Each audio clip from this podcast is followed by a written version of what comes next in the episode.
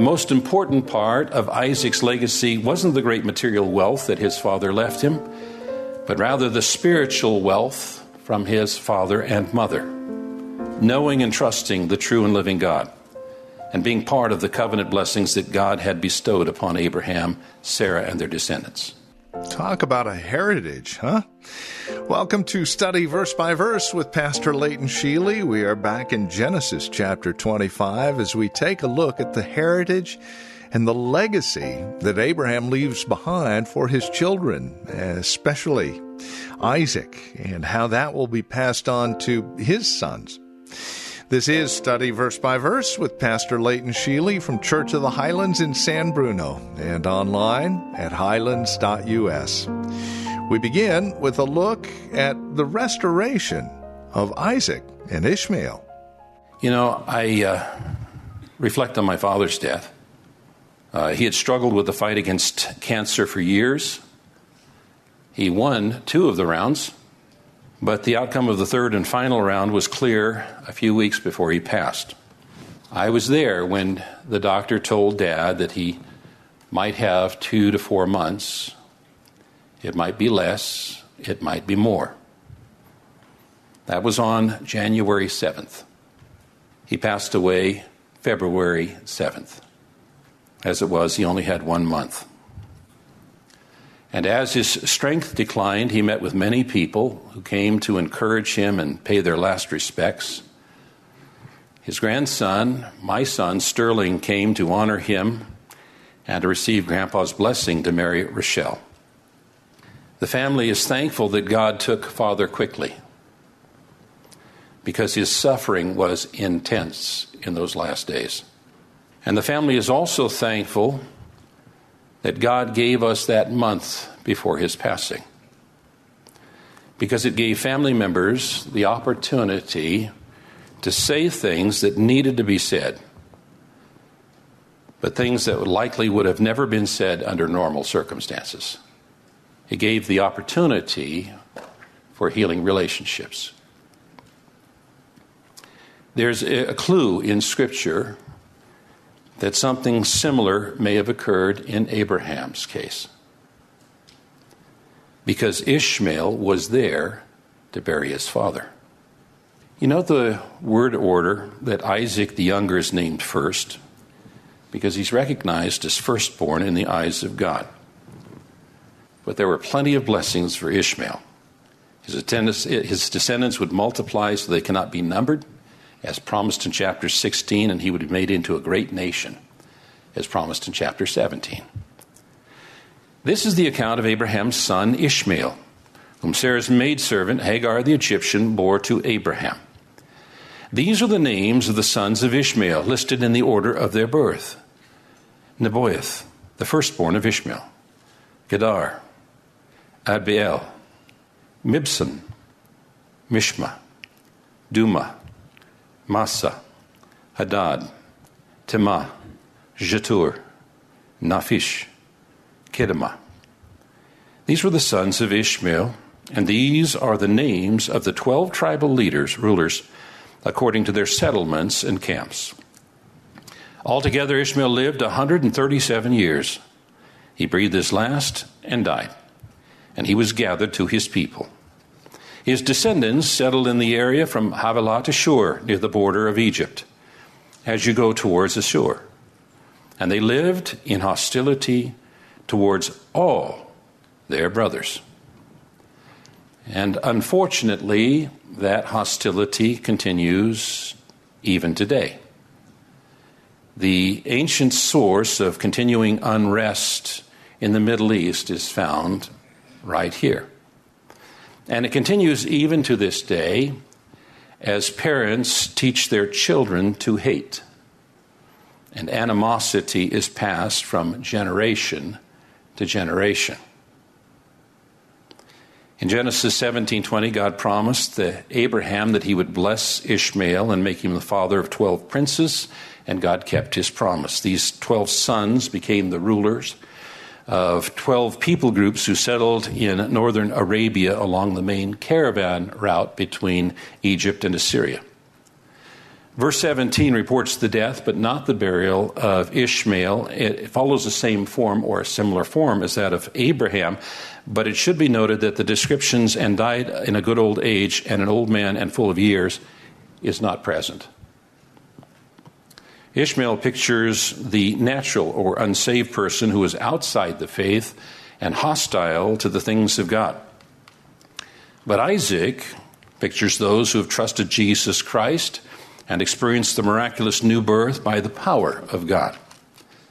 The most important part of Isaac's legacy wasn't the great material wealth that his father left him, but rather the spiritual wealth from his father and mother, knowing and trusting the true and living God, and being part of the covenant blessings that God had bestowed upon Abraham, Sarah, and their descendants.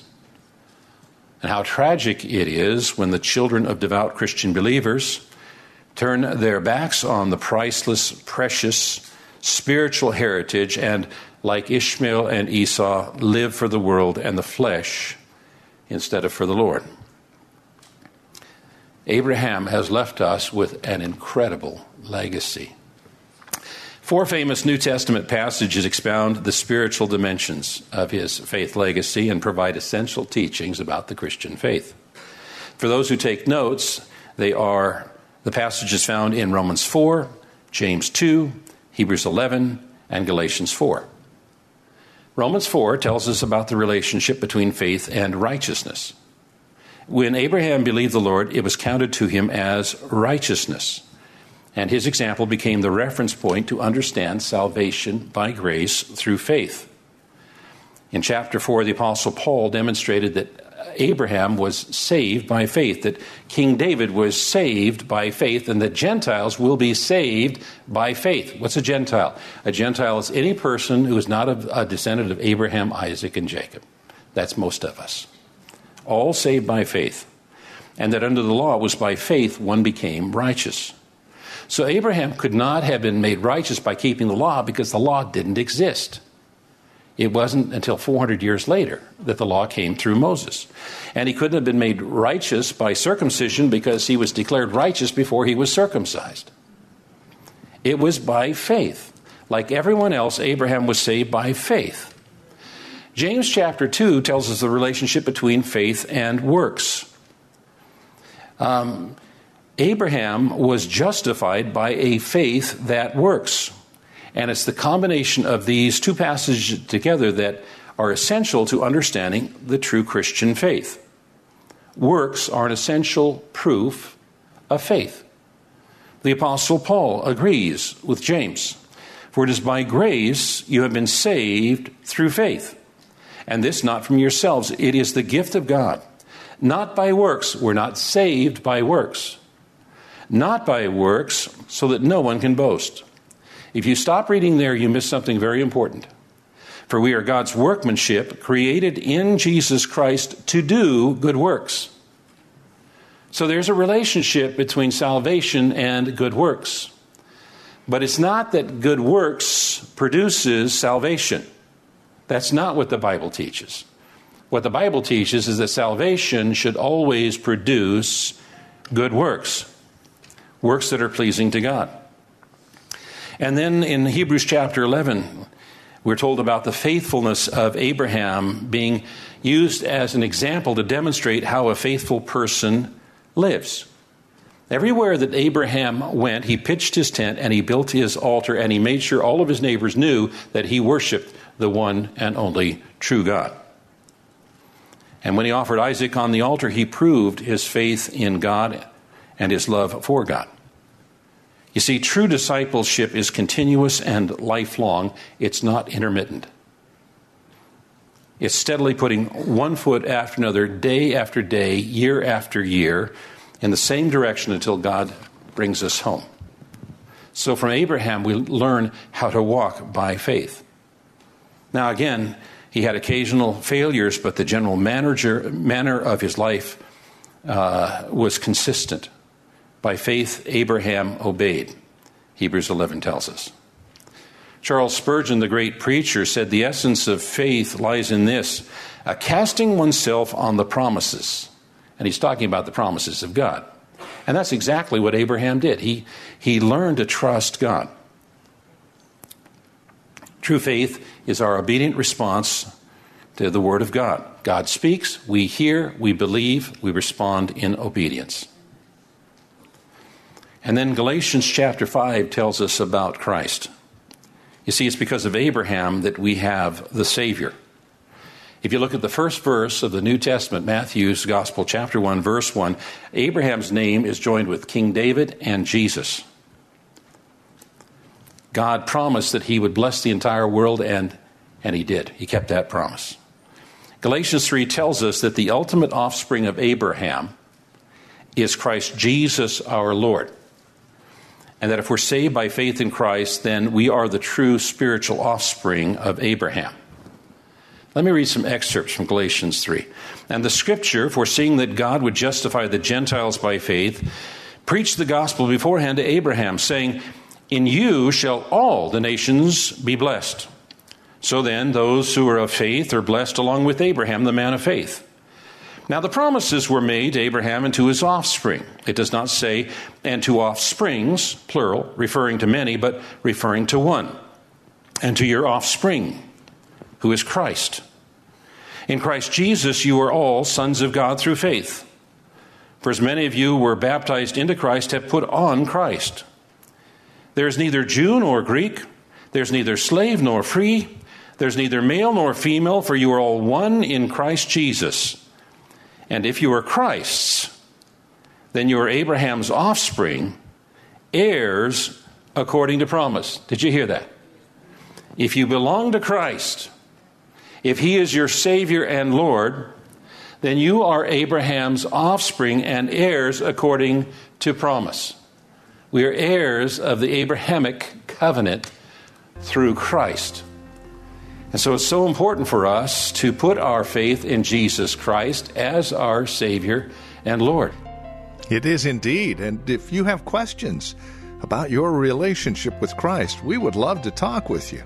The best place to start to begin a dialogue with us would be our website, highlands.us. Again, highlands.us questions about your walk and relationship with Christ, maybe you want to review today's program again or find out more about Church of the Highlands here in San Bruno, who we are, where we meet, service times, and directions. Again, highlands.us. Highlands.us. Well, tomorrow we are back in Genesis. Join us then as our journey through Genesis will continue. This has been Study Verse by Verse, the ministry of Church of the Highlands in San Bruno with Pastor Leighton Sheely.